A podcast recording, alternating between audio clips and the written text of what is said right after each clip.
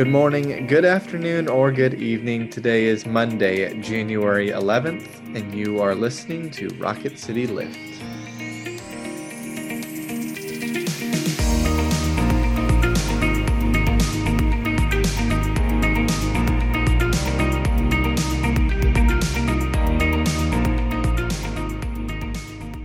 Hi, everyone. I'm Tara Bulcher. And I'm Brett Goodman.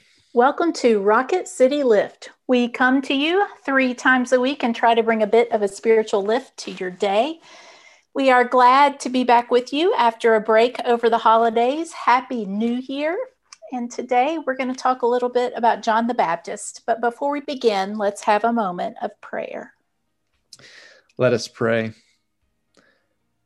Healing God, we pray that you would come upon this country, come upon this world and heal where there is brokenness, that you would bring light where there is darkness, that where there are fractures, you would bring reconciliation.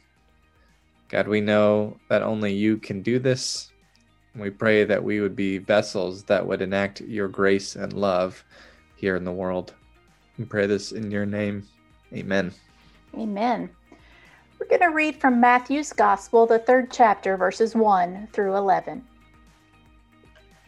In those days, John the Baptist appeared in the wilderness of Judea, proclaiming, "Repent, for the kingdom of heaven has come near."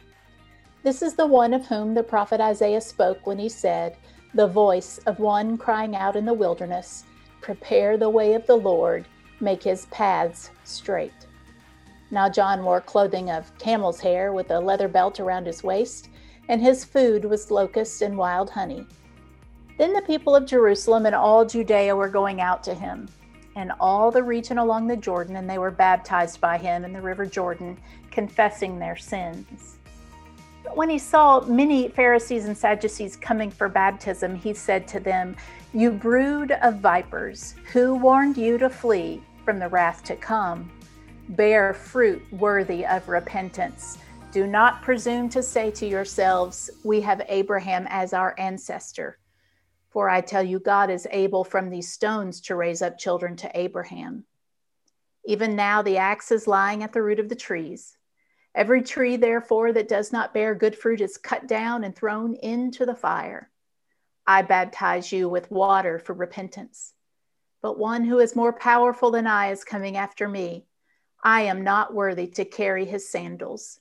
He will baptize you with the Holy Spirit and fire.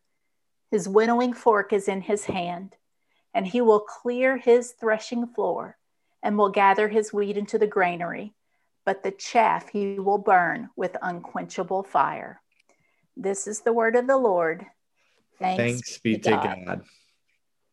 Tara, what do you think it means to baptize for repentance? Is repentance still an important theological concept for us? Yeah, I think repentance is something I didn't understand for a long time. I think in the culture that I grew up in, repentance was, you are bad, you do bad things, you should stop, right? Yeah. And I find that for me now, the best way to understand repentance is to look at it as a Greek word. And it really just means to turn from, to turn around.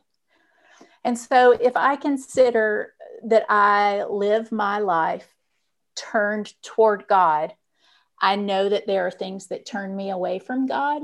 Mm. And to repent is to simply say, I need to turn that around. I need to go back. And so I think it's hugely important. And sometimes in our denomination, I feel like we so much don't want to come across as like this fire and brimstone person that we forget to talk about, oh yeah, there are a lot of things I need to repent from.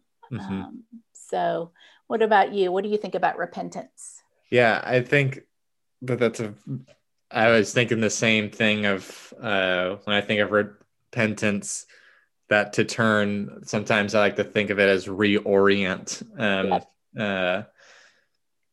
And I also was thinking about this, you know, repentance and grace are two things that I feel go together. When we're talking about one, we're talking about the other. And big, I think, some theological divisions over the course of history. Christianity's history is almost like the chicken and the egg, like which one comes first? Does repentance come first or does grace come first?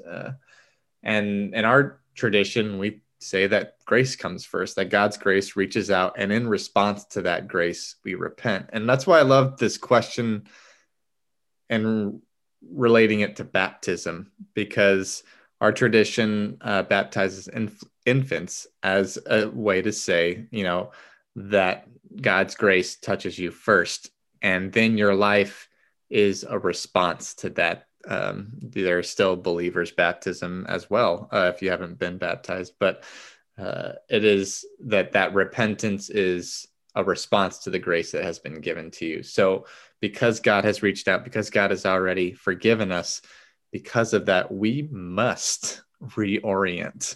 We must, that grace, we're not understanding or holding on to that grace in a true manner if it doesn't cause repentance in some way. Yeah, I think, you know, it's Presbyterians are people of the word because we so value scripture and hold it up. And that is certainly true. But I also think that we are people of response. And it helps to, you know, in that prayer of confession every week, think, have I been responding in the appropriate way? And in a lot of ways I don't. Yeah. And so I have to ask for forgiveness and try again. It's a constant reorienting. I would very much like it if it was a one and done. Yeah. Yeah. But it's really not. It's a way of living our lives, I think. Yeah. Repentance.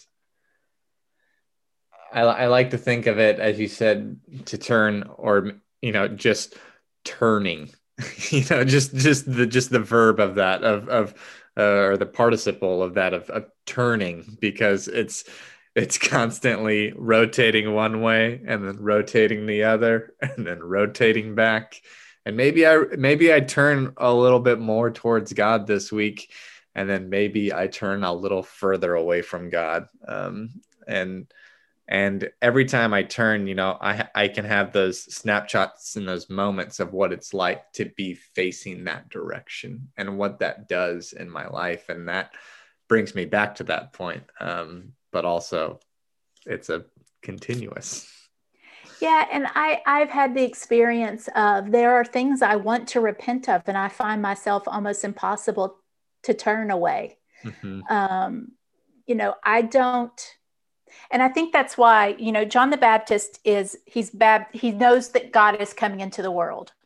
And so he wants people to repent and kind of make themselves as righteous as they can be before God comes into the world. And when he says that Jesus baptized with the Holy Spirit, I think what that means is that those really tough things too, that we can't will to make happen, the Holy Spirit can work through those. And I think those miracles still occur every day. Yeah.